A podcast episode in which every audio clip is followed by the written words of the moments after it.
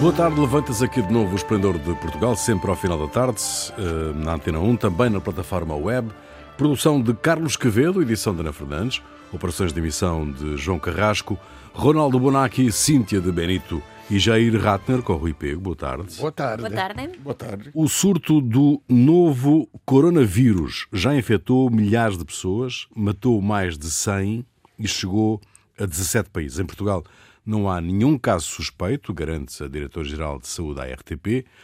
Quanto aos portugueses que estão em Yuan ou Wuhan, a aguardar repatriamento, vinte vão ser avaliados quando regressarem.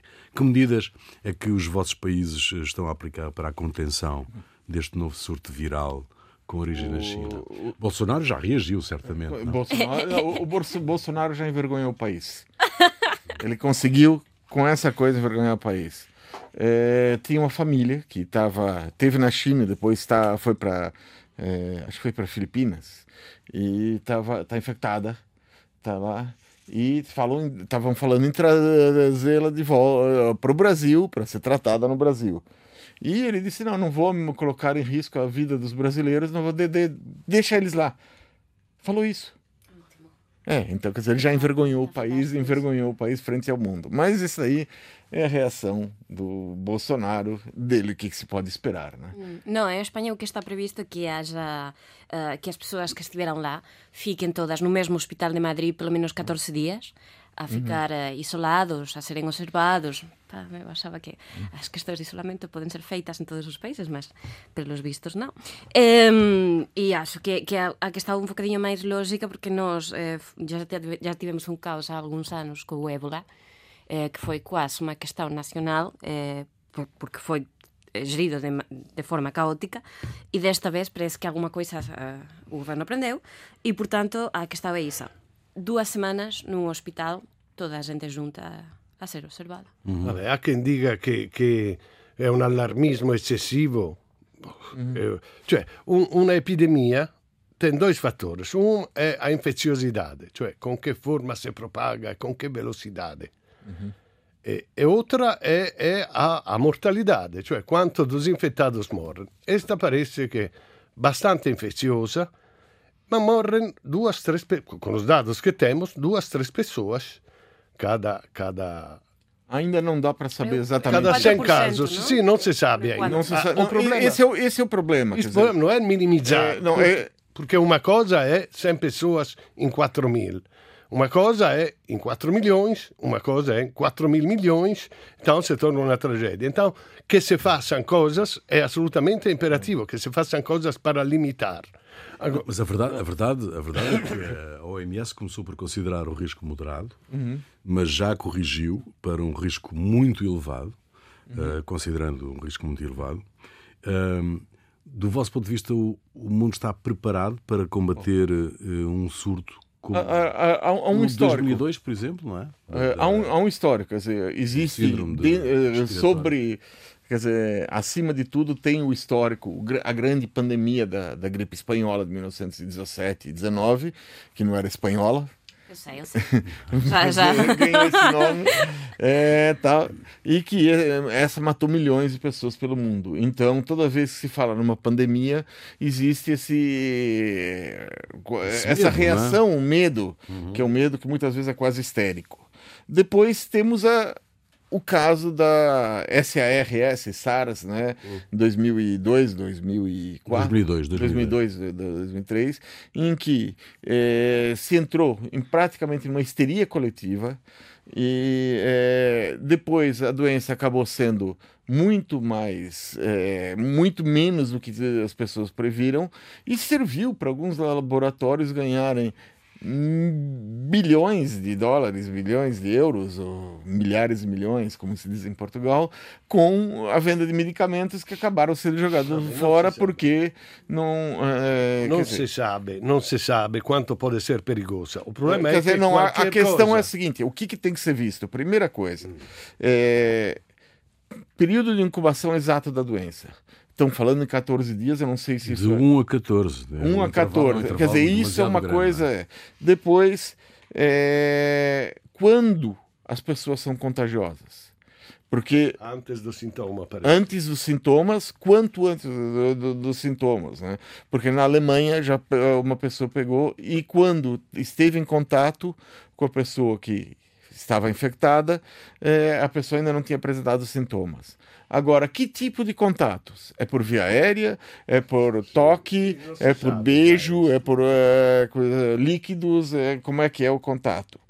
Quer dizer, e porque... É, uma médica em Portugal disse que a melhor prevenção é lavar as mãos frequentemente. Eu não sei. Hum. Parece algo... Lavar as mãos frequentemente é bom para tudo. Base, exatamente, como básico, não? É. Para, para a vida hum. no geral. Acho mal eu para acho a pele. Que há, é, quer dizer, existem autoridades que, tão, que, que devem estar preparadas para isso.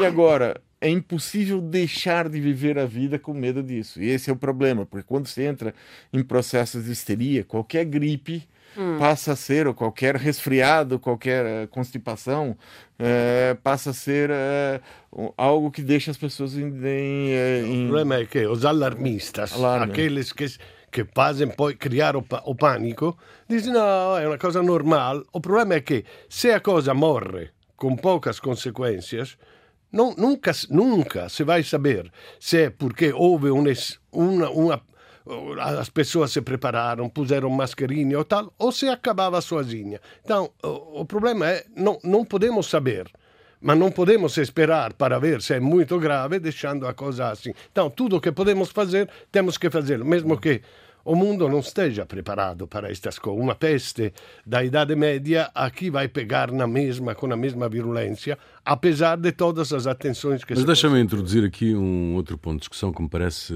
interessante. O Francisco Jorge, especialista em saúde pública, ex-diretor-geral de saúde, defende o internamento obrigatório em casos de coronavírus. Uhum.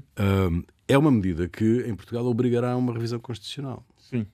Uh, qual é a vossa opinião sobre o internamento? Tem razão. Se, se há se o risco motivos que o de saúde pública, por que não? Se obriga, se ele não quer, eu não quero ir. Não, tem que ir. Se, se, se, se põe compulsivamente dentro a fazer todos os exames, uhum. por que não?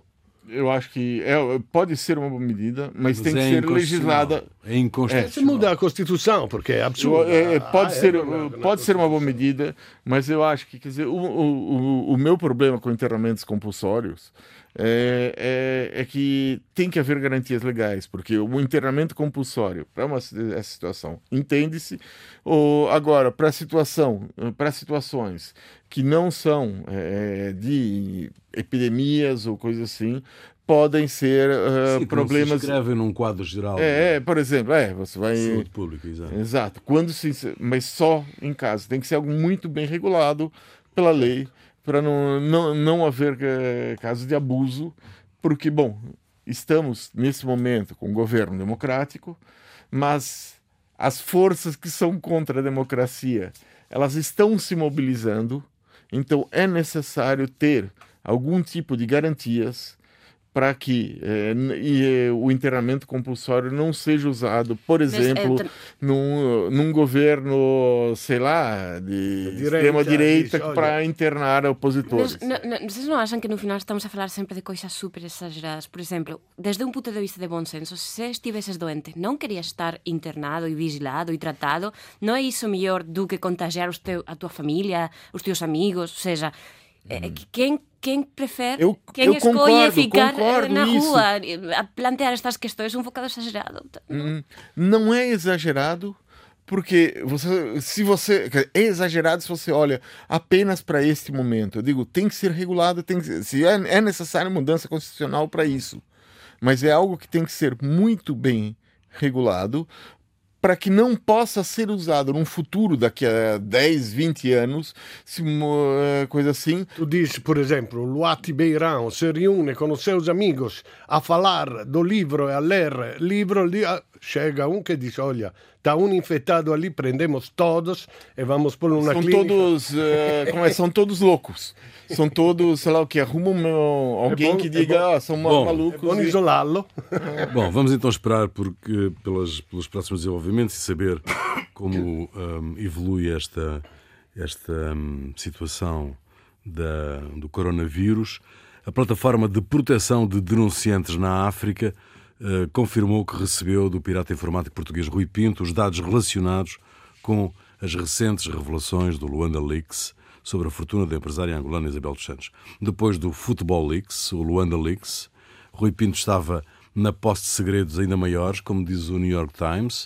Uh, ainda hoje ele vem dizer num, num tweet que uh, também tem informações uh, sobre o B E S, e esperem que ele uh, já, já chega, uh, e informações sobre outra coisa qualquer também. Uh, uh, é, é assim? Eu, bom, primeira coisa, ele deve ter muito mais informações. Parece que ele tem... É, como é? Até agora... É, o, os dois, é, o Football Leaks e o, o, o Luanda, Luanda Leaks, Leaks é, deu em torno de, acho que, sete é, gigas de informações, documentos. de documentos. É, parece que quando aprenderam o material dele, ele tinha quatrocentos e trinta gigas. Então não sei o que mais ele tem. Pode ser coisas que não, pode, não parece, vale nada. Mas ao que parece, alguma coisa mais ele deve ter, né? Alguma Parece coisa um mais encriptado que ninguém consegue descodificar. É, exato. E ele provavelmente deve ter backup em algum lado. Se é um bom hacker, deve ter um backup em qualquer lado. Uhum. Agora, primeiro, ele revelou fatos da área criminal que as autoridades não viram durante anos e anos. Nesse momento, eu acho que os fatos estão no domínio público e, estando, estando no domínio público, as autoridades têm que atuar. Tá? É... é a, Atualmente, estão algumas pessoas, a defesa fala que as autoridades têm que fechar os olhos ao que aconteceu, ao que saiu fez Isabel dos Santos, porque a forma de obter foi ilegal. Foi ilegal. Ilegal, ilícita, coisa assim. É, mas as autoridades ficaram paradas durante anos e anos, enquanto o dinheiro de Angola tinha sido tirado, era usado de forma como foi usado, lavado como foi lavado, pelos bancos que lavaram da forma que, como lavaram, e, não, e será que é possível só fechar os olhos? Não, fechar os olhos é absurdo, é patético, é, quer dizer... É o, impossível chegar a este ponto. Quer dizer, se um menino, se um menino tentou extorquir, tentada a extorsão, ele não conseguiu, tentou... Tem, cioè, eu, eu, eu fico pasmato quando vejo o mundo di, che vede, mesmo pessoas inteligentes, consegue ver o mundo só em branco e preto. Então, um tem que ser o bom ou o mau e se tira fora um assunto ou outro. Quer dizer, um pode ser um bom pai de família e depois vai a trabalhar e ruba regolarmente a sua firma. É bom e mau ao mesmo tempo. Tem que ser premiado quando um é bom e tem que ser punido quando é mau. Então, isso não, não tira que... O rapaz, se tentou extorquir, a parte que, que tentada extorsão está preso há quanto tempo em prisão preventiva? Um ano. Está um ano. Cioè, eu, eu lembro quando o Fernandes denunciou da, da, da, da Câmara Municipal de Lisboa, trouxe provas que o Godinho, que ne, que ne era, que tentou corrompê-lo, afinal foi ele que pegou uma, uma, uma, uma denúncia em cima porque estava a difamar. Cioè, quer dizer, eh, há...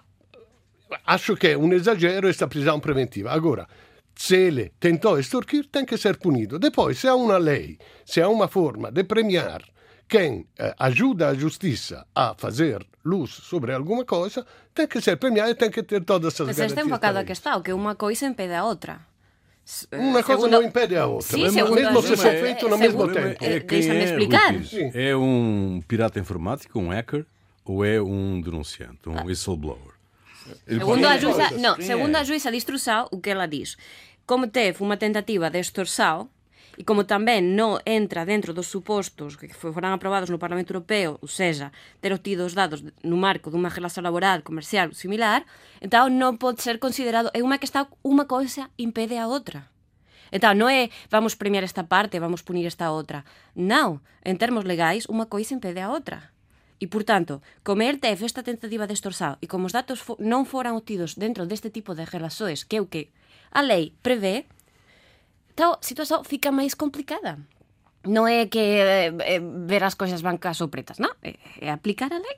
Pronto. Não, não, não é um suposto onde ele pode ser protegido como uh, denunciante. Sim, ele pode não ser, mas a questão, joga-se fora os dados? Não, não, isso é absurdo. Essa é a questão, porque essa é outra questão. A lógica da juíza... Essa é a questão é seguinte, que, não é? Claro, é, uma coisa é o, o estatuto dele e o que a defesa pede para ele, que parece não aplica, e outra coisa é o que vai ser feito com os dados que ele divulgou.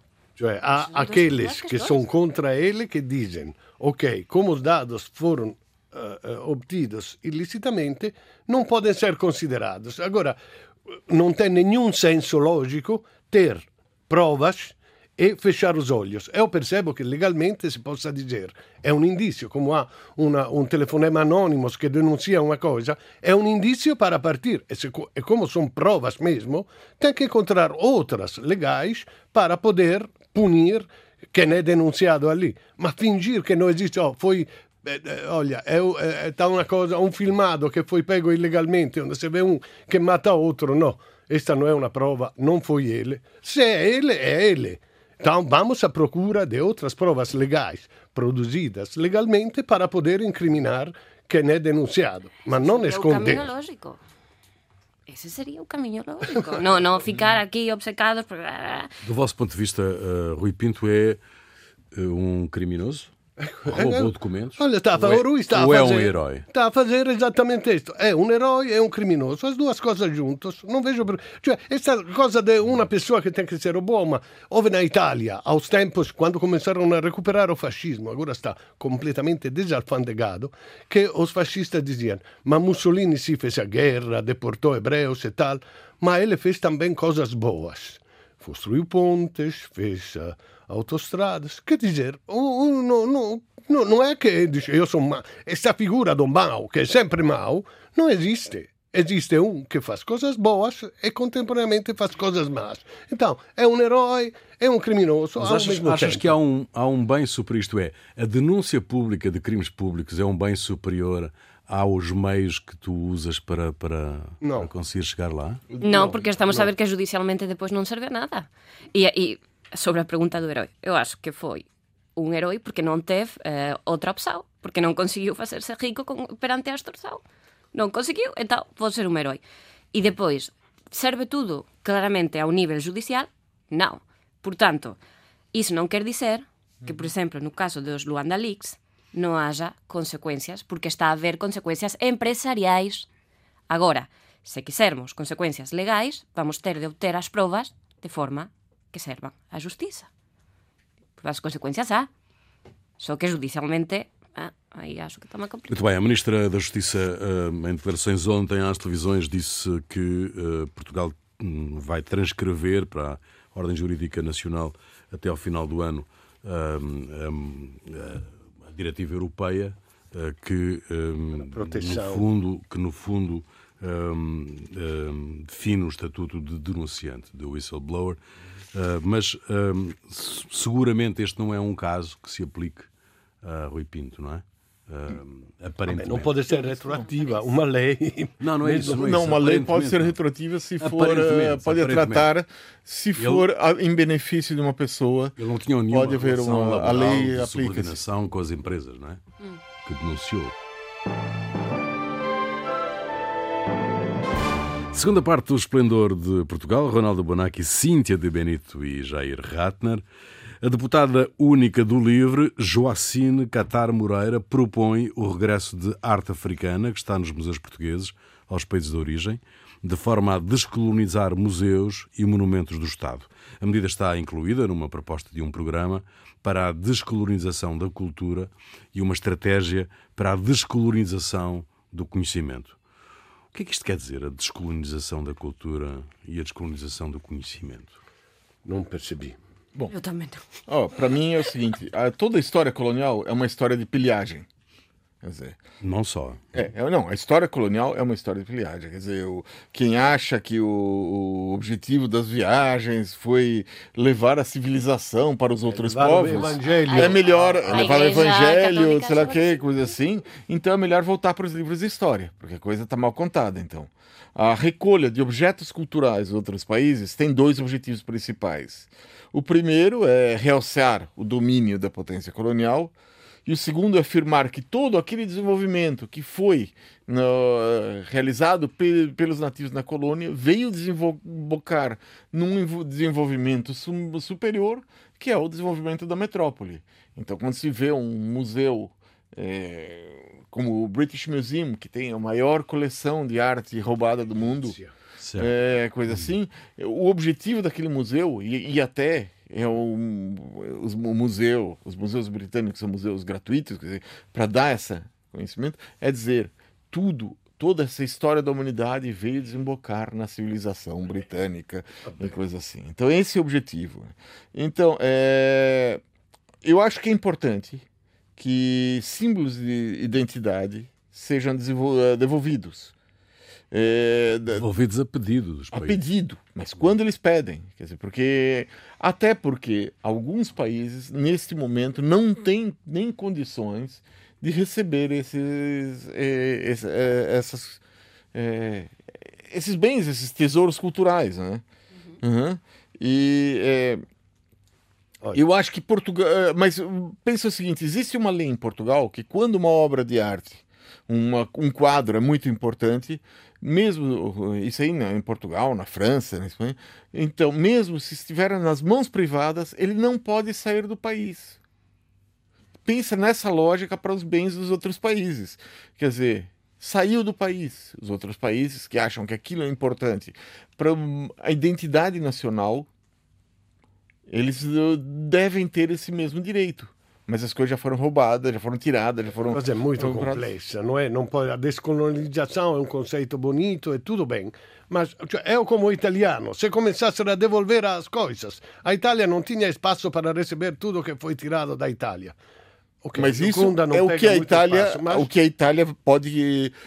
A Itália tem que dizer o que, que é importante para a construção da, da identidade cultural italiana. É quem decide e define. O que é importante. Isso. Depois as coisas, não sei, desde quando começa? Desde o momento dos quinhentos anos das colonizações ou antes? O British Museum pegou as coisas da, da, da, do, do, do, do, do Egito a, desde sempre. Napoleão foi ali. Cioè, quer dizer, e depois as coisas que foram compradas. Eu vou, na, na, na, na, na, não sei aonde, e pego, compro um Chagall, e agora é meu, eu levo onde quero.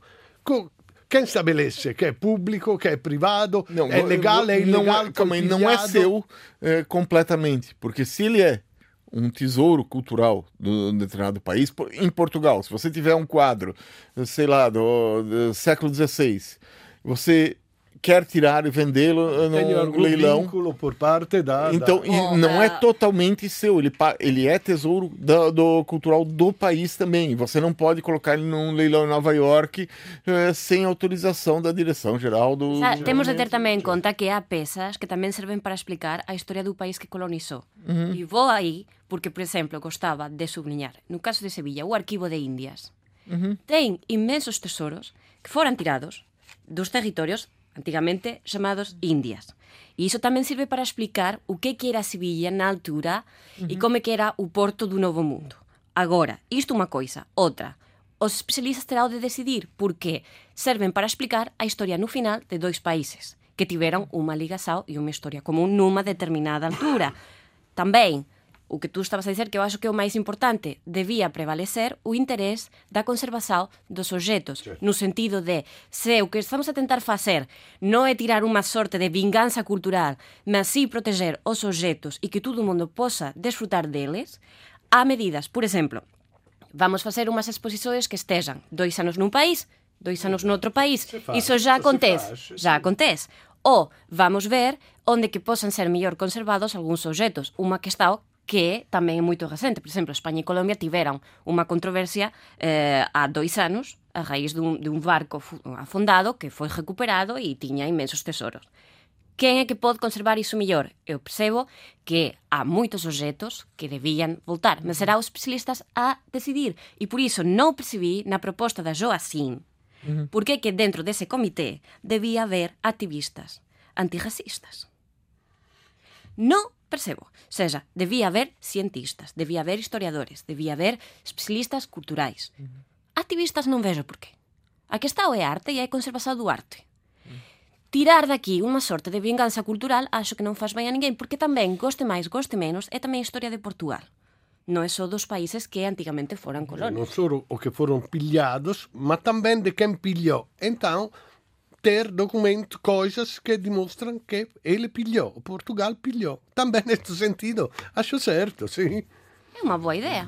Sendo que, sendo que normalmente, Uh, o que acontece é que é o país que se sente lesado, que pede, não é? Uhum. E que uh, negocia uh, numa, uh, pode ser numa tribuna de especialistas, de historiadores, de, de, uh, de uh, gente conhecedora, uh, que avalia depois uh, e uh, negocia o retorno ou não de uma peça, uhum, ou de uma coisa qualquer. Uhum.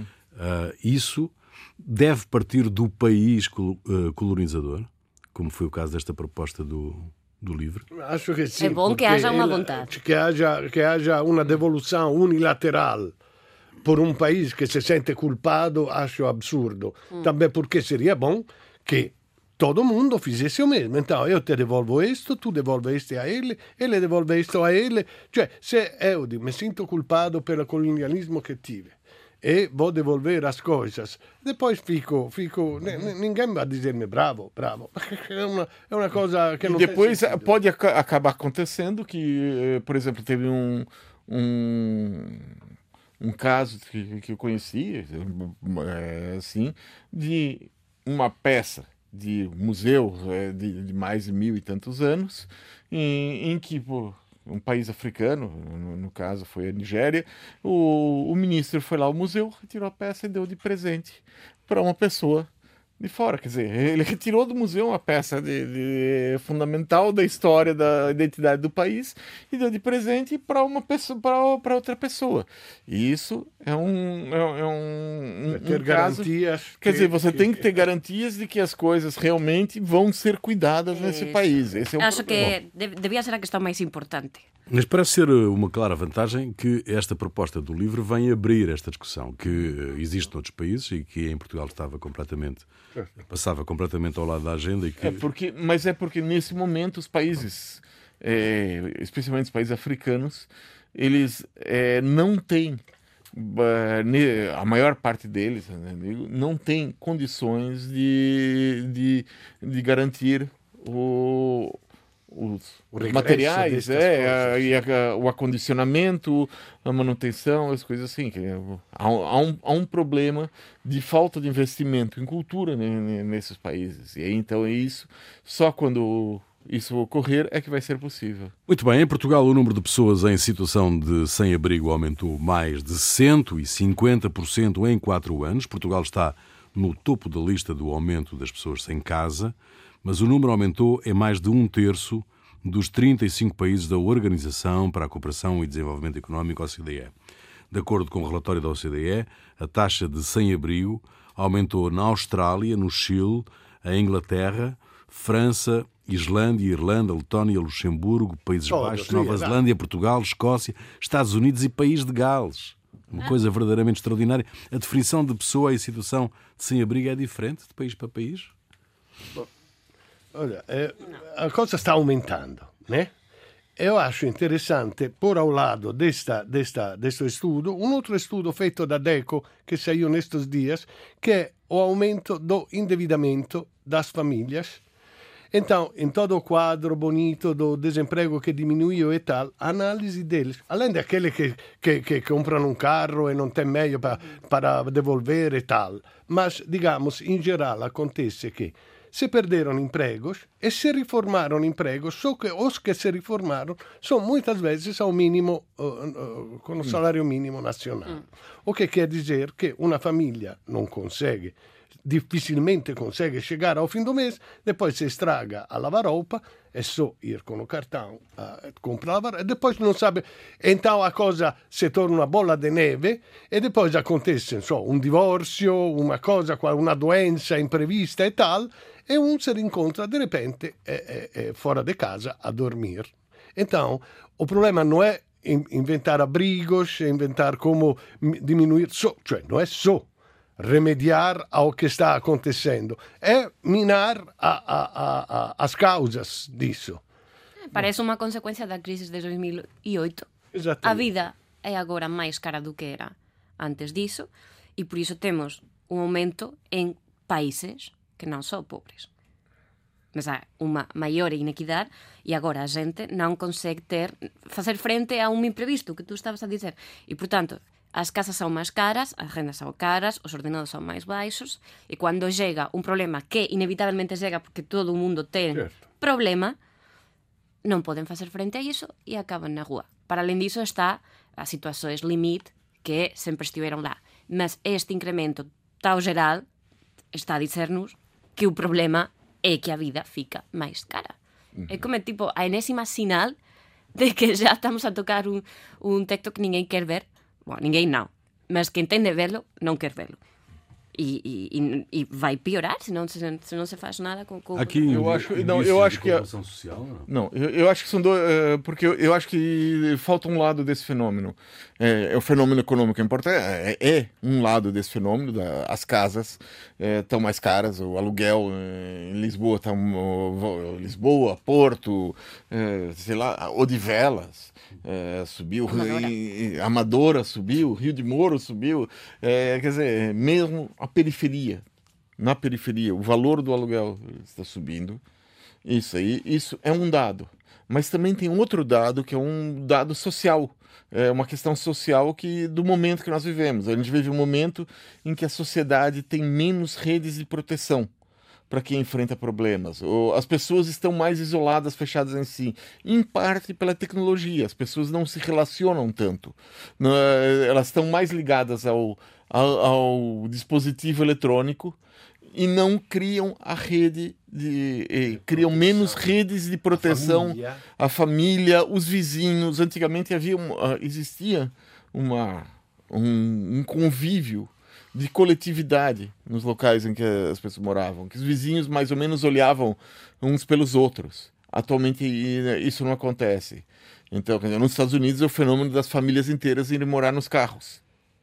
É, que, e, na Espanha e mesmo tínhamos as avós é. que eram a que, as, que, as que aportaban e sustentaban a economía familiar como a pensado, é. porque os fillos tiñan perdido o emprego, os netos eran pequenos, ian á escola, e eran as avós, eran isao ainda então, e o problema, as que sustentan o, a economía familiar. O problema é que quando as pessoas estão todas ligadas ao telefone, à máquina, ao computador, elas não, é, muito pouco se relacionam com o lado e não criam essas redes sociais ah, de proteção. Pessoas, não, não estou dizendo, não estou dizendo, eu estou dizendo que isso é um dos lados. Não, é, é um fato, isso piora a situação. É, Quer dizer, você não tem o, o, o lado social, que eu acho que é um dos lados. Essa é a, a base, o fundamento, a questão econômica, mas no momento, em dois mil e vinte... Isso é, piorar, isso é piorado, isso é acrescido com o fato das pessoas se isolarem cada vez mais.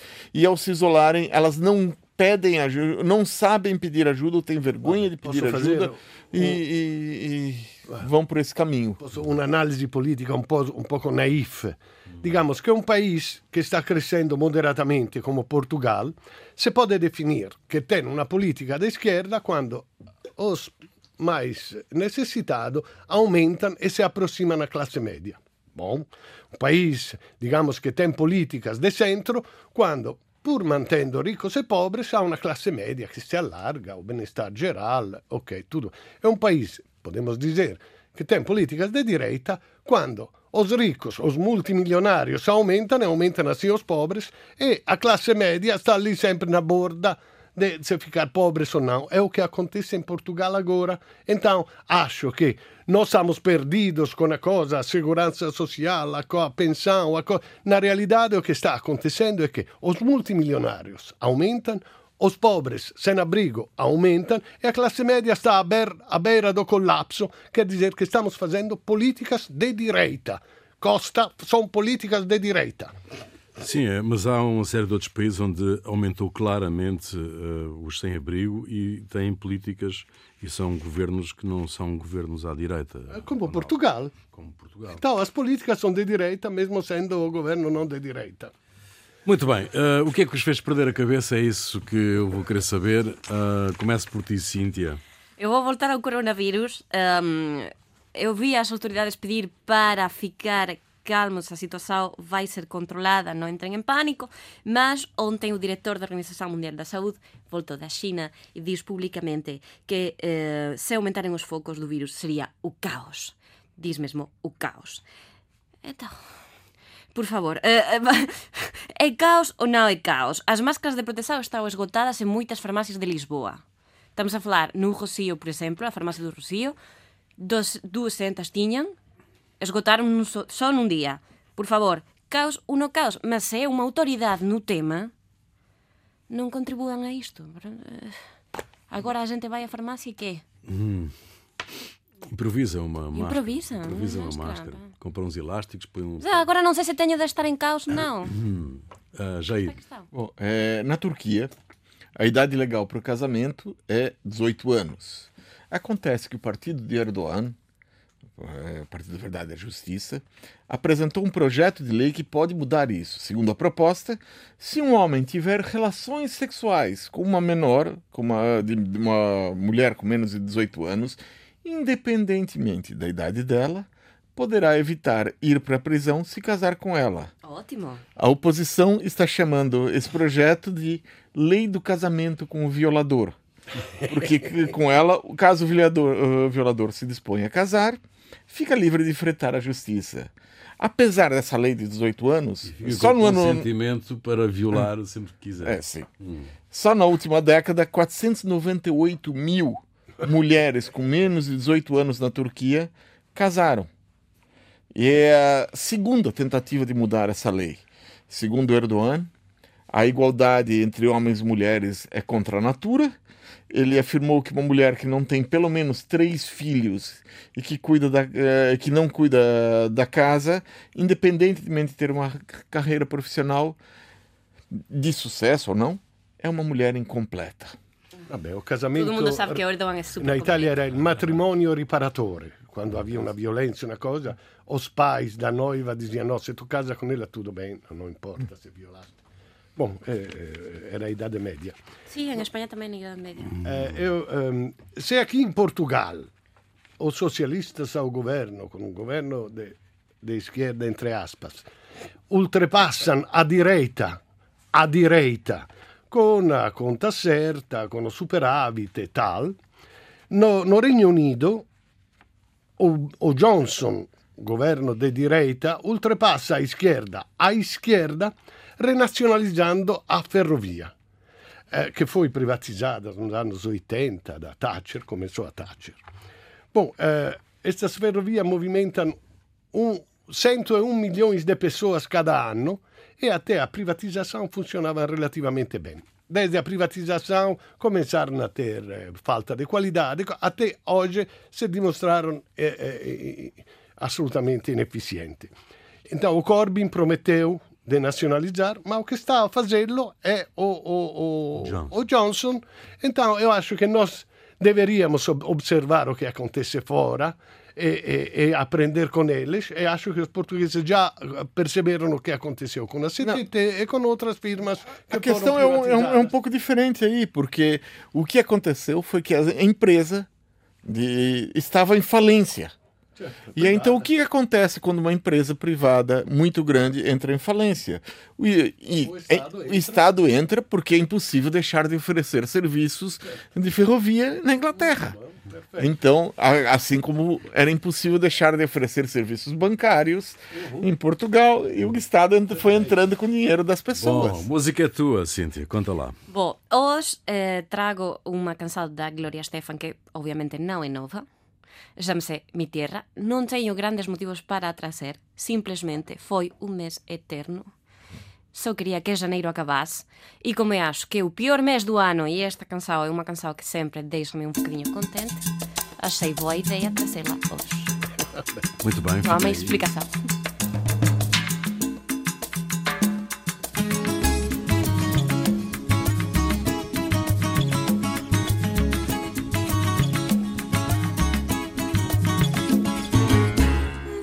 Bella de mi tierra santa, oigo ese grito de los tambores y los timbales al cumbanchá, y ese pregón que canta un hermano que de su tierra vive lejano y que el recuerdo le hace llorar, una canción que vive entonando de su dolor, de su propio llanto, y se le escucha penar. Música.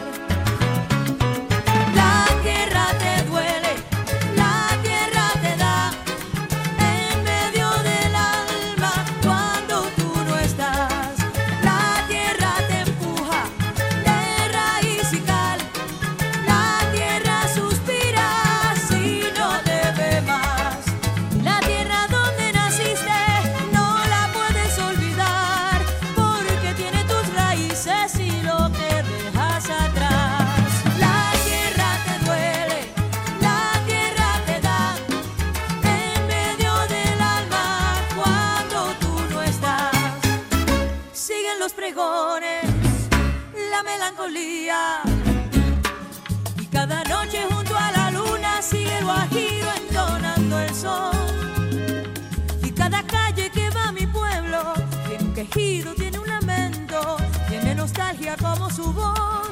Y esa canción que sigue entonando corre en la sangre y sigue llegando con más fuerza al corazón.